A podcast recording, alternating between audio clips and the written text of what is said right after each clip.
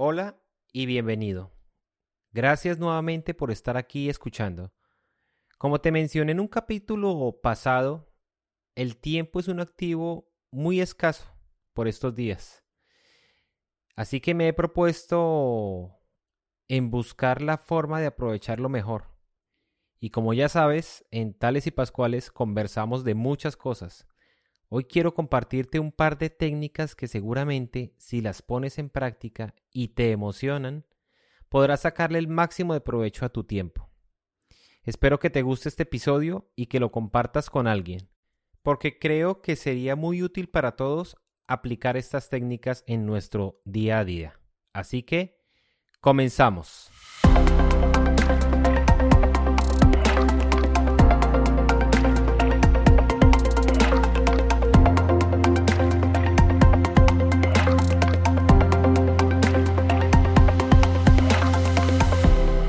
La primera técnica que te voy a mencionar el día de hoy se llama la técnica Pomodoro. Es una técnica de gestión del tiempo que te permite alcanzar una concentración máxima con un alto grado de creatividad. Fue inventada por Francesco Cirillo a finales de los 80, cuando estaba finalizando la universidad. A él le urgía la necesidad de estudiar mucho, concentrarse al máximo para así aprovechar el tiempo. La técnica es muy sencilla y no necesitas muchos recursos para aplicarla. Consiste en seis sencillos pasos. Primero, escoge una tarea que quieras realizar. Luego hablaremos de cómo crear una lista de tareas para realizar durante el día. Por el momento, escoge solo una. 2. Pon un contador en 25 minutos. 3. Comienza a trabajar en tu tarea. Cuarto paso. Cuando el contador llegue al final, pon una marca en un papel, un círculo o una línea, algo que identifique que ese ciclo de tiempo llegó a su final. Quinto paso. Al final del ciclo de tiempo, y si aún no completas cuatro marcas, tómate un descanso de cinco minutos. Luego, vuelve al paso 2, es decir, coloca nuevamente el contador en 25 minutos y continúa trabajando en la tarea que estás realizando. Sexto paso. Si ya completaste cuatro marcas, ahora en lugar de tomarte un descanso de 5 minutos, tómate un descanso más largo. Pueden ser de 15 a 30 minutos. Después, vuelve a comenzar en el paso 1. Puedes seleccionar una nueva tarea o puedes continuar la que estás realizando. Como ves, los pasos en sí son muy sencillos. Ahora, vienen las condiciones que tienes que cumplir durante ese tiempo. Primero, evita las distracciones. Cualquier tipo de distracción que te saque de tu tarea debes evitarla. Segundo, concéntrate únicamente en la tarea que seleccionaste, solamente en esa. Tercero, evita el celular es el mayor factor de distracción en esta época. Apaga las notificaciones, ponlo en modo de silencio o mejor aún, ponlo en modo avión, pues si tu trabajo o tu actividad te lo permite. El celular es una de las herramientas más poderosas que tenemos hoy en día. Cuando salimos de casa se nos puede olvidar cualquier cosa menos el celular. Si se nos queda, muy seguramente regresamos por ir a recogerlo. Prácticamente dependemos de ese bendito aparato para vivir. Pero también es el enemigo número uno de nuestro tiempo.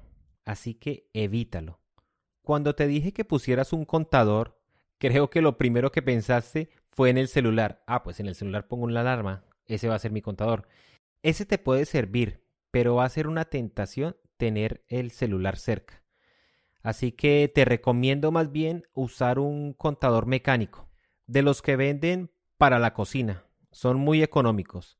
Y precisamente fue uno de estos contadores de cocina que usó Francesco para su propósito.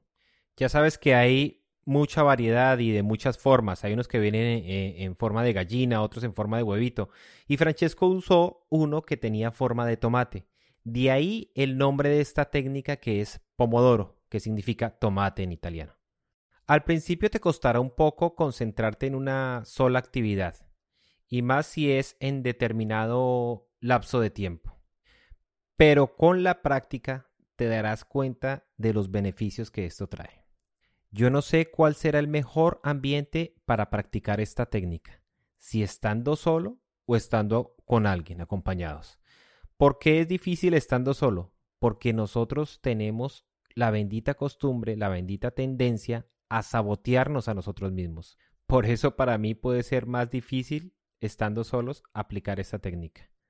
Si estás con alguien, debes establecer acuerdos con las personas con las que estás para evitar que te distraigan. Pon alguna señal visual para que cuando las personas la vean sepan que no pueden distraerte. Recuerdo cuando estábamos en la oficina, yo tenía una banderita LED eh, de colores, marca Luxafor, si quieren pueden buscarla en internet, que la colocaba en el monitor del computador, la cual indicaba a las personas que estaban a mi alrededor que no podían distraerme. Mi amiga Vero, que se sentaba en el escritorio del lado, me dejaba papelitos con notas para revisar cuando terminara mi tomate, como ella decía. La técnica Pomodoro tiene los seis pasos que ya te mencioné, pero yo quiero agregar un séptimo paso, y es que si te distraes y te das cuenta de la distracción, pon una marca también. Como te dije, al principio te costará un poco concentrarte en una sola actividad, porque tu cerebro está acostumbrado a pensar mil cosas a la vez. Así que cuando te des cuenta que perdiste la concentración en lo que estabas haciendo, simplemente pon una marca en el papel y vuelve a concentrarte, vuelve a la tarea en que estabas. No te juzgues, no te cuestiones, no digas, ah, me desconcentré o no digas, ah, voy a perder el tiempo. Simplemente pon la marca y sigue en lo que estabas. Puede que estés concentrado y recuerdes en ese momento algo importante, que se te olvidó pagar el recibo de la luz, por ejemplo. No vas a salir corriendo a pagarlo en ese momento. Solo pon una marca diferente y sigue adelante. Estas marcas de distracción tienen dos objetivos.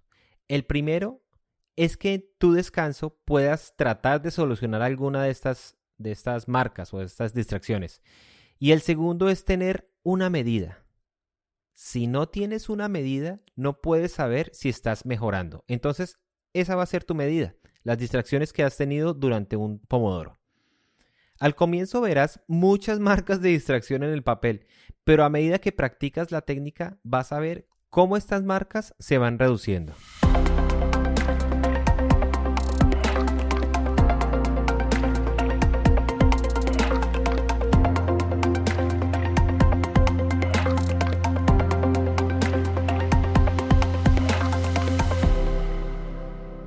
Esta técnica viene muy bien para las tareas que requieran concentración al desarrollar una actividad específica, pero también es posible aplicar este mismo concepto para las personas que están estudiando, niños en el colegio, jóvenes en secundaria o en la universidad.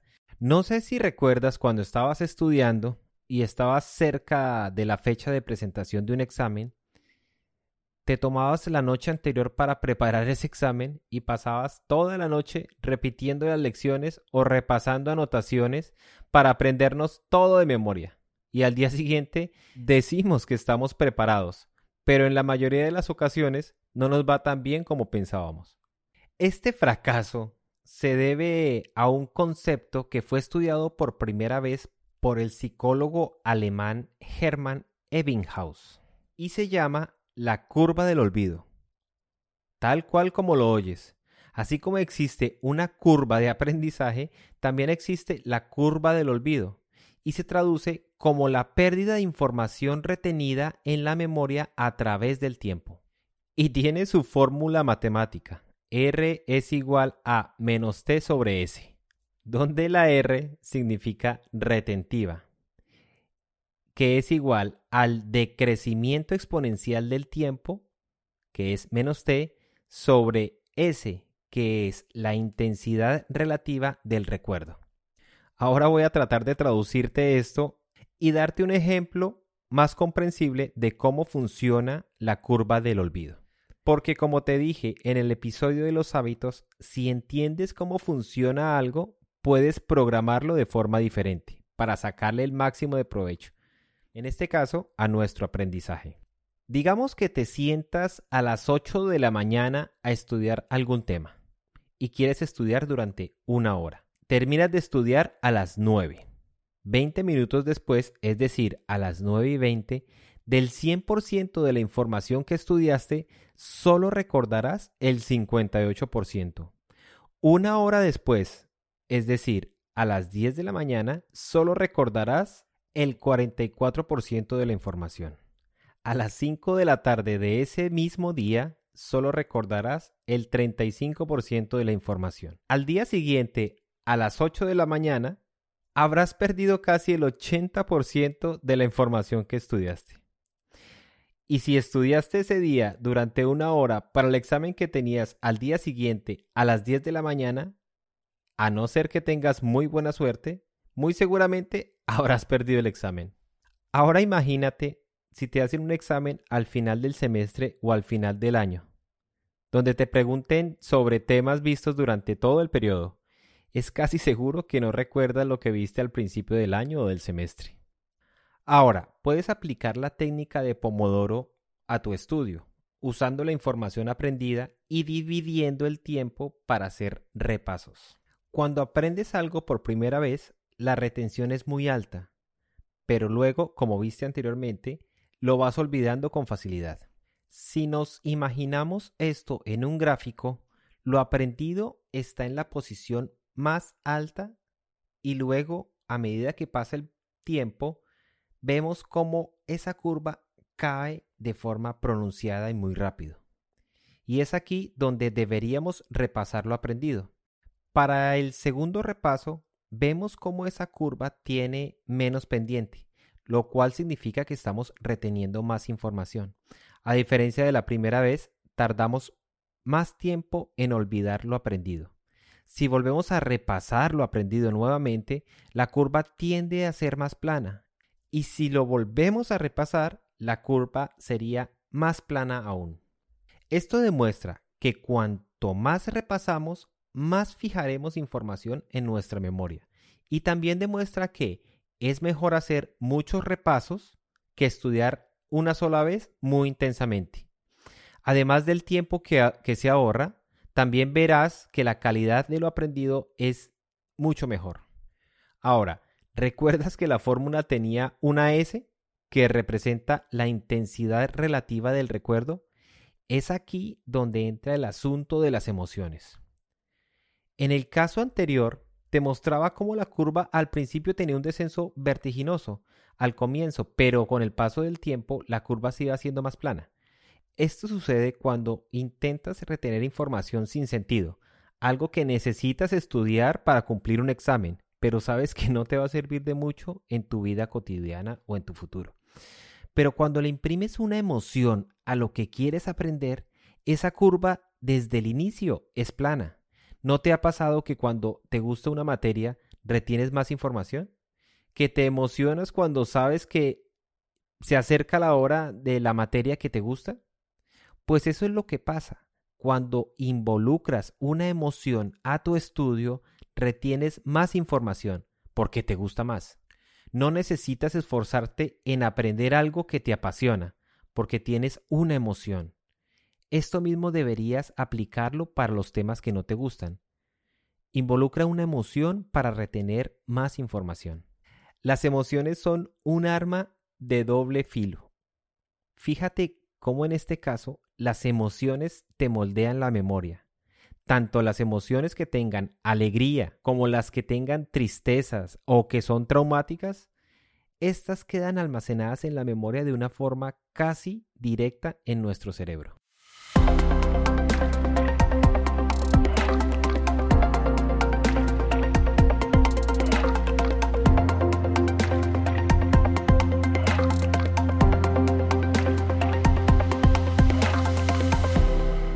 En el episodio número 4, titulado ¿Qué es eso que nos controla?, te hablé sobre los hábitos.